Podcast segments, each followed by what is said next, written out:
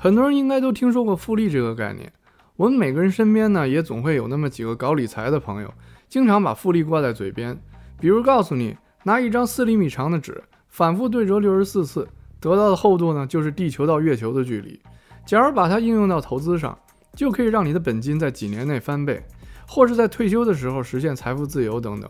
那么复利真的有这么大威力，能让你从路人甲摇身一变成为钱多多吗？今天我们就来好好聊聊关于复利的那点事儿。复利的英文是 compound interest， 用咱的话说呢就是利滚利。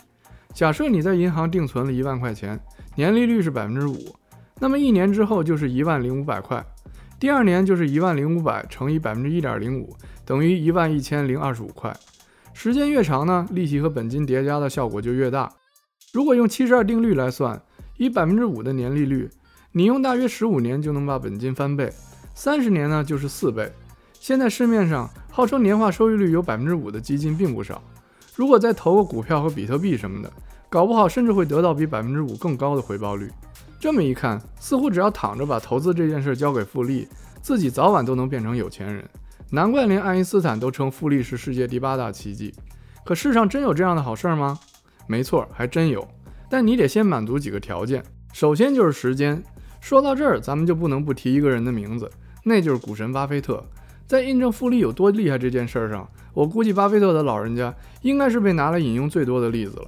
虽然巴菲特从20多岁就开始投资，但如果我们看一下他过去几十年的财富变化，就会发现他绝大部分的投资收益其实都是在他50岁之后赚到的。之所以这样呢，是因为复利的增长不是线性的，而是像指数一样，前面 80% 的时间都没什么动静，然后到了大后期突然冷不丁的给你来个大爆发，从此一发不可收拾。这就是复利的第一个陷阱，时间陷阱。要想通过复利实现巨大的财富积累，你首先要熬过前面那 80% 的苦逼日子，而且在这漫长的等待之中，你还要尽量保持不出现亏损。如果一旦在某一年你的投资出现了大亏，那么它很有可能会葬送掉你之前所有的努力，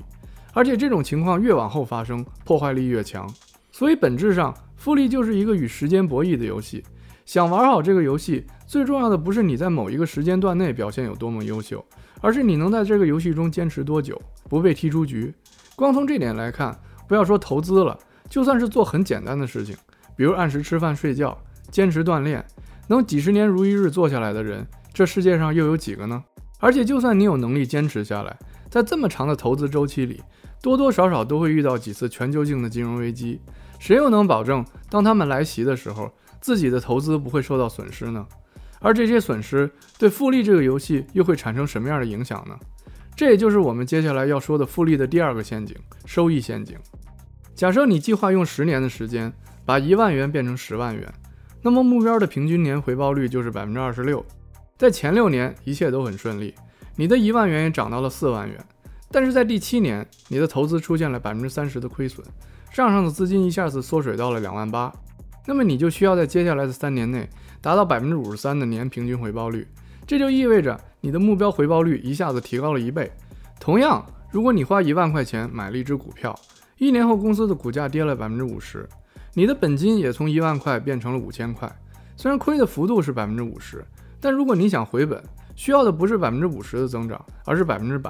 亏的越多，就需要在后面获得更高的回报率去填平前面的窟窿。就像这张图中所展示的一样，如果有1年的亏损超过了 30%， 基本上就意味着你被复利的这场游戏踢出局了。从以往经验看，世界上只有不到 10% 的投资者可以在几十年内始终保持每年2位数以上的回报率。而且人类这个物种虽然经过了几百万年的进化，但从行为学和心理学上看，基本上仍然在被贪婪和恐惧所支配。所以面对市场的大起大落，我们很容易会做出一些非理性的决策，而这些决策将会给我们的投资带来巨大的风险。此外，复利的基数也非常重要。假设一开始你的投资只有1万块，那么要想变成100万，你需要在保证每年 10% 回报率的同时，连续投资至少48年。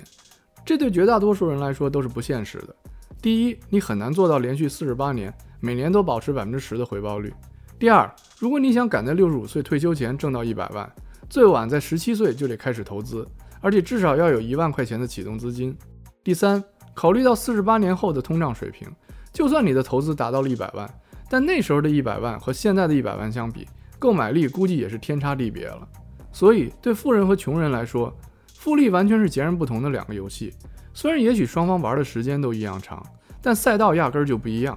有些人一上来就是高速路，而有些人从头到尾都是胡同。好了，到这里我们就讲完了复利的时间和收益这两个陷阱。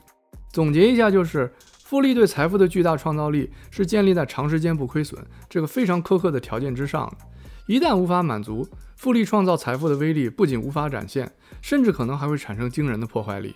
而且，投资者除了要保持持续不间断的盈利，本金也需要足够高才行。如果资金量太低，复利就发挥不出威力。但是高本金也相对意味着高风险。那么假如说我们成功满足了复利在时间和收益方面的要求，我们就能实现财富自由了吗？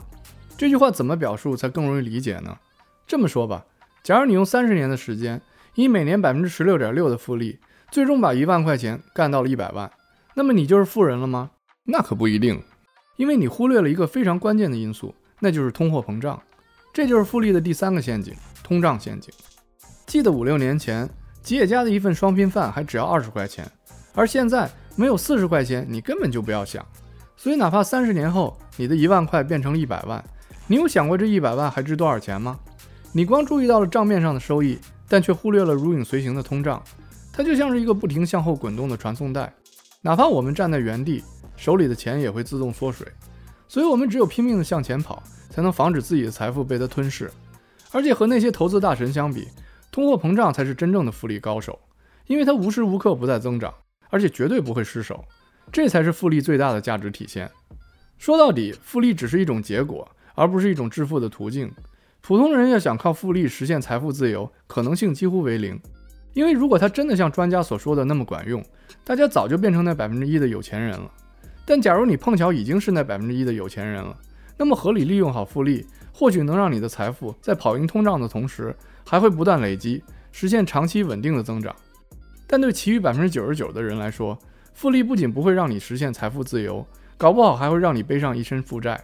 所以，与其追逐复利所带来的投资效益，不如花时间去投资自己，比如每天学一点新的知识，提高自己的认知能力，或是没事翻翻我的视频。这才是能带给你人生最高收益的投资。